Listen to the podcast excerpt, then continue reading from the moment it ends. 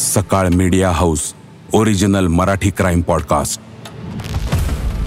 अनेक गुन्हे असे असतात की त्यांची दीर्घकाळ चर्चा होत राहते. काही घटना आपल्याला आठवत असतात पण त्याबद्दल सविस्तर माहिती नसते.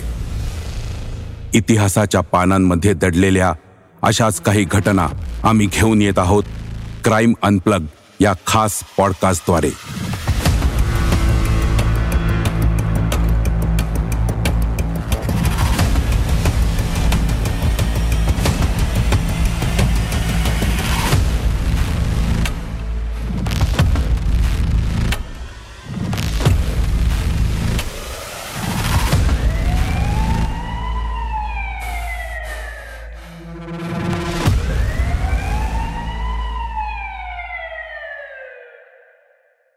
डिस्क्लेमर हा शो संशोधन आणि नाट्यमय दृश्यांचे संयोजन आहे.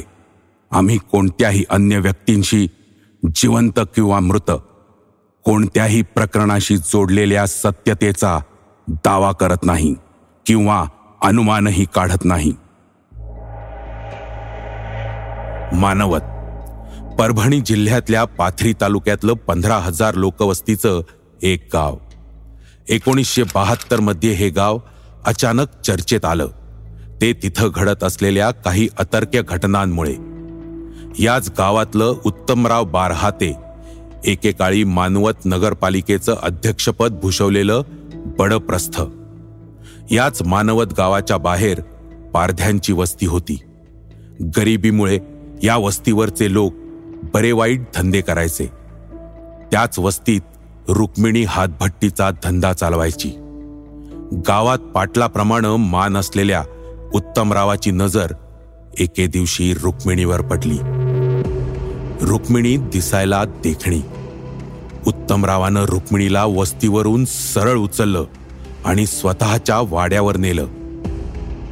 रावसाहेब असं नका करू. म्या तुमच्या पाया पडते. म्या खालच्या जातीची बाई. तुम्हाला नाही शोभायची. जाऊ द्या. ए रुक्मिणी उत्तमरावला सौंदर्य आधी दिसत आणि जात नंतर.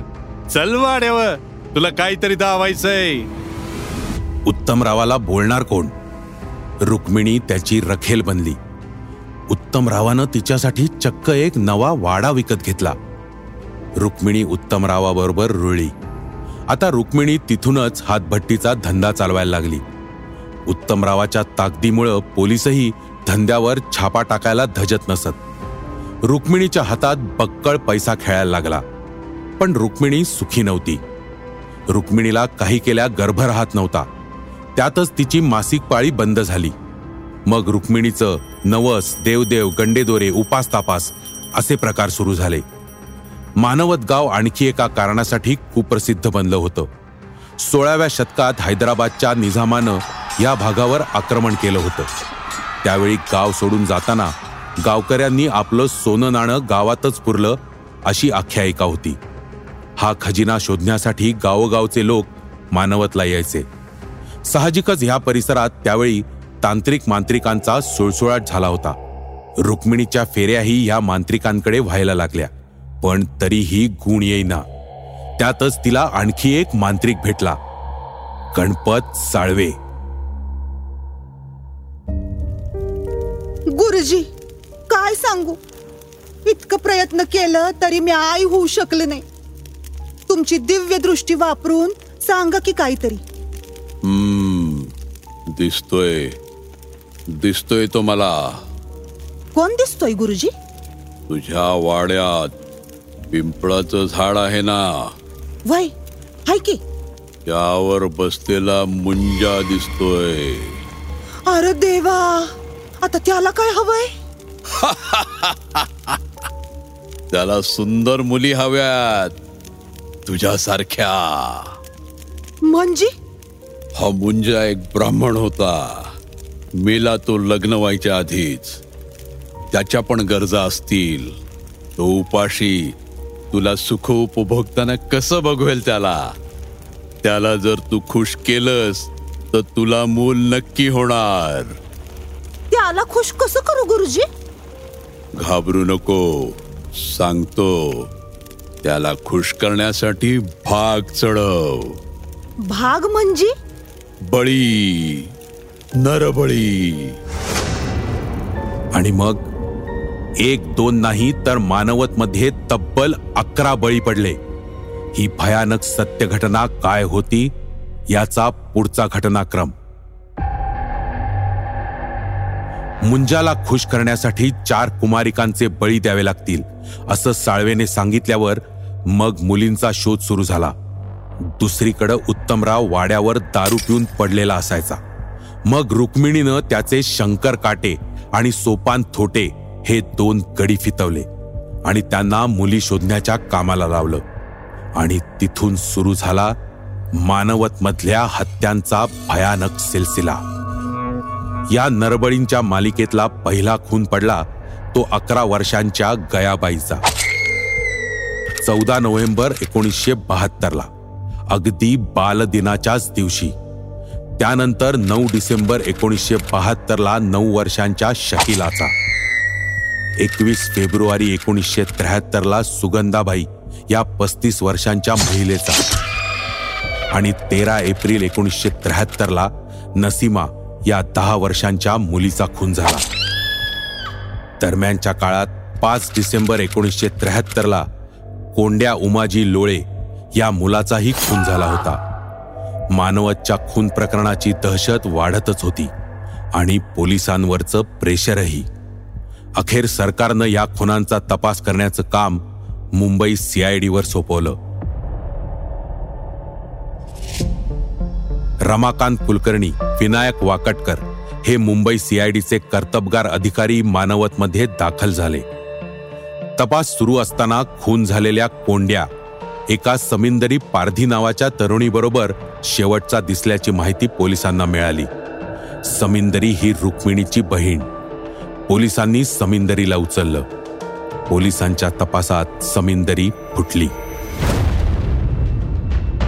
समिंदरीकडच्या तपासातून पोलिसांसमोर मानवत हत्याकांडाचं भयानक स्वरूप उघड व्हायला लागलं.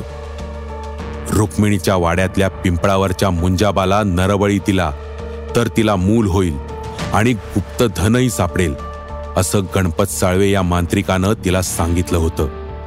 केवळ बळी द्यायचे नाहीत तर दिलेल्या बळीचं मुंडकं उजव्या हाताची करंगळी आणि गुप्तांग चिरून त्यातलं रक्त मुंजाबाला वहायचं असा ह्या मांत्रिकानं सांगितलेला भयानक तोडगा होता.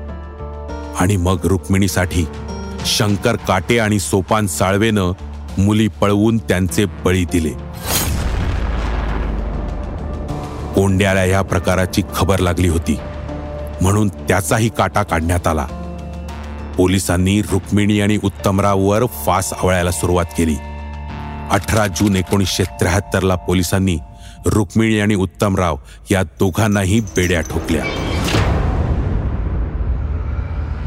पण या साऱ्या प्रकरणात पोलीस फारसे गंभीर नव्हते.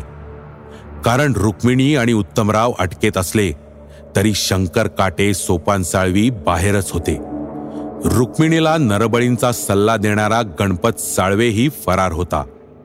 त्यातच तीस जुलै एकोणीसशे त्र्याहत्तरला रुक्मिणी आणि उत्तमरावाला जामीन मिळाला.